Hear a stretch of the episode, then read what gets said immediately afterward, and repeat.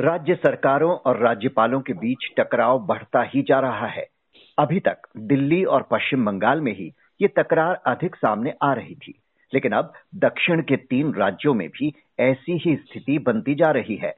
तमिलनाडु सरकार ने कामकाज में दखल का आरोप लगाकर राज्यपाल RN रवि को हटाने की मांग उठा दी, तो वहीं तेलंगाना के राज्यपाल टी सुंदर राजन ने अपना फोन टैप किए जाने की आशंका व्यक्त कर दी। केरल में राज्यपाल आरिफ मोहम्मद खान ने राज्य के 10 कुलपतियों की नियुक्ति पर सवाल उठाते हुए उन्हें इस्तीफा देने को कहा, फिर सीएम को पत्र लिखकर वित्त मंत्री के खिलाफ एक्शन के लिए कहा। तो वाम सरकार ने यूनिवर्सिटीज में चांसलर के रूप में मिले राज्यपाल के अधिकारों को खत्म करने का अध्यादेश पारित कर दिया। ये टकराव आखिर इतने क्यों बढ़ते जा रहे हैं और इसे खत्म करने का क्या रास्ता हो, समझने के लिए बात करते हैं वरिष्ठ पत्रकार नीरजा चौधरी से।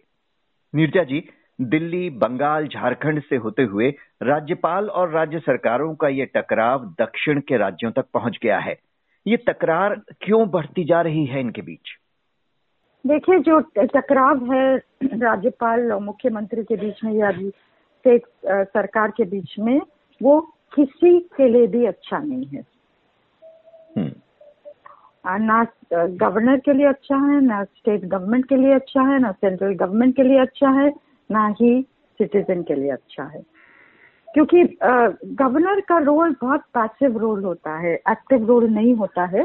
लेकिन 3-4 चीजें हैं जहां गवर्नर की भूमिका स्पष्ट है, और उस ओवरऑल अगर देखा जाए तो गवर्नर और प्रेसिडेंट, राष्ट्रपति, वो एक कस्टोडियन ऑफ द कॉन्स्टिट्यूशन माने जाते हैं और एक नैतिक भूमिका होती है उनकी। तो इन दोनों को एक पॉलिटिकल हेड माना जाता है, चाहे देश के हों चाहे स्टेट के हों। तो अगर कोई बिल जाता है सरकार की तरफ से तो प्रेसिडेंट उस पर हामी ना भरे, उसके ऊपर महीनों तक बैठ सकते हैं और कुछ ना करें। ऐसा होता भी है, हुआ है कई बार। पर अगर वापस भेज दिया जाए और तो सरकार दूसरी बार उनको भेजे तो फिर उनको एक्सेप्ट करना पड़ता है।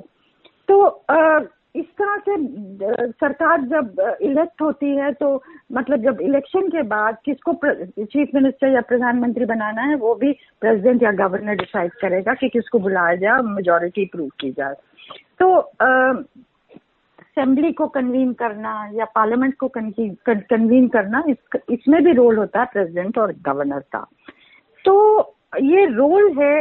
अब इससे ज्यादा अगर गवर्नर प्रोएक्टिव हो जाता है या फिर स्टेट गवर्नमेंट अनकॉन्स्टिट्यूशनल चीजें करने लगती है, तो ये सब बहुत ग्रे एरियाज हैं जिनमें हम अब घुसते जा रहे हैं। और एक स्टेट में नहीं हुआ, पहले तो जगदीप धनखड़ और ममता बनर्जी में घमासान महाभारत की तरह हुआ। अब जगदीप धनखड़ वाइस प्रेसिडेंट बन गए हैं, वेस्ट बंगाल में कुछ शांति है। लेकिन अब जैसा कि आपने कहा, सदर्न स्टेट्स में, चाहे तमिलनाडु है, केरल में तो ये ऑर्डिनेंस ही कर दिया है कि गवर्नर चांसलर नहीं रहेगा यूनिवर्सिटीज का। इन अदर वर्ड के वो वाइस चांसलर कुलपतियों को नहीं अपॉइंट कर सकते हैं। और आरिफ मोहम्मद खान जो गवर्नर हैं केरल के, उन्होंने कहा है कि अगर ऑर्डिनेंस उनके पास आया तो वो प्रेसिडेंट को रिफर करेंगे, उस पर कोई टिप्पणी नहीं करेंगे, प्रेसिडेंट को सीधा रिफर करेंगे। अब प्रेसिडेंट डिसाइड करता है, गवर्नर कौन फॉर्मली अपॉइंट करता है प्रेसिडेंट, और विड्रॉ भी कर सकता है अपना प्लेजर प्रेसिडेंट कि इनको यहाँ से हटाया जाए। प्रेसिडेंट का मतलब केंद्र सरकार, क्योंकि प्रेसिडेंट तो केंद्र सरकार के कहने पे ही कर रहे हैं जो भी कदम लेते हैं। तो अब क्या होगा, ये जो ऑर्डिनेंस है, आगे चीजें बढ़ ही नहीं पाएंगे जब तक प्रेसिडेंट अपना डिसीजन नहीं देती हैं। अगर आरिफ मोहम्मद खान रिफर कर देते हैं तो कोई ये चीज पास ही नहीं हो पाएगी, ये बिल जो है, जो ऑर्डिनेंस है। तो ये बहुत ही, और तमिलनाडु में तो उनके RN रवि को विड्रॉ करने की बात की है वहां की सरकार ने। तो ये बहुत ही अनहैप्पी, मैं कहूंगी, बहुत ही अजीबो गरीब स्थिति है। जैसा मैंने कहा, ना ये देश के लिए अच्छा, ना ये स्टेट के लिए अच्छा, ना ही इंस्टीट्यूशंस के लिए अच्छा। इसको किसी तरह स्केल डाउन करना चाहिए। केंद्र सरकार पर आरोप लग रहा है कि जिन राज्यों में विपक्ष की सरकार है वो उन्हें अपरोक्ष रूप से कमजोर करने में लगी है, क्योंकि ये टकराव बीजेपी शासित राज्यों में देखने को नहीं मिल रहे हैं। तो इस आरोप को आप कैसे देखती हैं? उसमें कुछ दम दिखता है इस आरोप में, क्योंकि जैसा आपने कहा कि बीजेपी जहां पावर में है वहां ये नहीं दिख रहा है टकराव गवर्नर्स के साथ, और गवर्नर्स बीजेपी सरकार के अपॉइंट किए गए हैं। तो वो हर बार ही होता है, ये जो सरकार पावर में है वही अपॉइंट करती है। तो या तो गवर्नर अपने आप को बहुत जैसे वो उस गति पे बैठे उसको एकदम एपॉलिटिकल हो जाए, जैसे कि स्पीकर लोकसभा का स्पीकर सरकार अपॉइंट करती है, लेकिन उसको हम लोग मानते हैं, चाहते हैं कि वो बिल्कुल ही एपॉलिटिकल हो जाएंगे। या चीफ इलेक्शन कमिश्नर, कई इंस्टीट्यूशन ऐसे हैं जहाँ की आपको एक पॉलिटिकल पार्टी की सरकार अपॉइंट करती है, लेकिन आपका रोल एक पॉलिटिकल होना चाहिए। ऐसा हमारे संविधान में माना गया, ऐसा कन्वेंशन से माना गया है, लेकिन ऐसा रियलिटी में नहीं हुआ है। आज की बात ही नहीं, आज तो नहीं हो रहा है, पहले भी नहीं हुआ है, केसेस कोर्ट तक भी गए हैं। तो लेकिन ये आपका जो सवाल है, ऐसा लगता है कि क्योंकि और जो शख्सियत इसमें इन्वॉल्व है, आरिफ मोहम्मद खान से ज्यादा समझदार गवर्नर नहीं हो सकता, समझदार शख्सियत नहीं हो सकती है, इतनी अनुभवी शख्सियत नहीं हो सकती है। और बहुत ठहराव वाले पॉलिटिशियन रहे हैं, उन्होंने बहुत चीजें देखी हैं अपनी जिंदगी में। उनका इस चीज में आना, इस फायरिंग लाइन में, आर एन रवि का कितना लंबा अनुभव रहा नागा टॉक्स में। मैं तो नागालैंड गई थी और उनके बारे में उस जमाने में लोग बहुत हाईली बात करते थे, इतनी पेशेंस से उन्होंने इस चीज को आगे बढ़ाया था। इन लोगों का इस तरह के इस रोल में आना, ये क्या कहे, बिल्कुल अच्छा नहीं लग रहा है। और क्या हैरेस करने की कोशिश की जा रही है केंद्र द्वारा स्टेट गवर्नमेंट्स को, या मतलब इसका मकसद क्या है, ये मेरी समझ में नहीं आता। और सिटीजन होने के नाते मैं तो चाहूंगी कि एफर्ट करना चाहिए केंद्र सरकार द्वारा कि इस चीज को स्केल डाउन किया जाए, इसको थोड़ा ठंडा किया जाए, क्योंकि किसी के इंटरेस्ट में नहीं है ये। तो क्या केंद्र में एनडीए से पहले की सरकारों पर भी राज्य सरकारों को बनाने बिगड़ने के खेल में शामिल होने के ऐसे ही आरोप लगते रहे हैं? तो लगते ही रहे हैं इतने समय से, तो इतने सारे किस्से हैं। अगर आप, अब तमिलनाडु की सरकार चाह रही है कि आर एन रवि को वापस बुलाया जाए, उनकी डिमांड रही है, ये कुछ हफ्तों से रही है ये।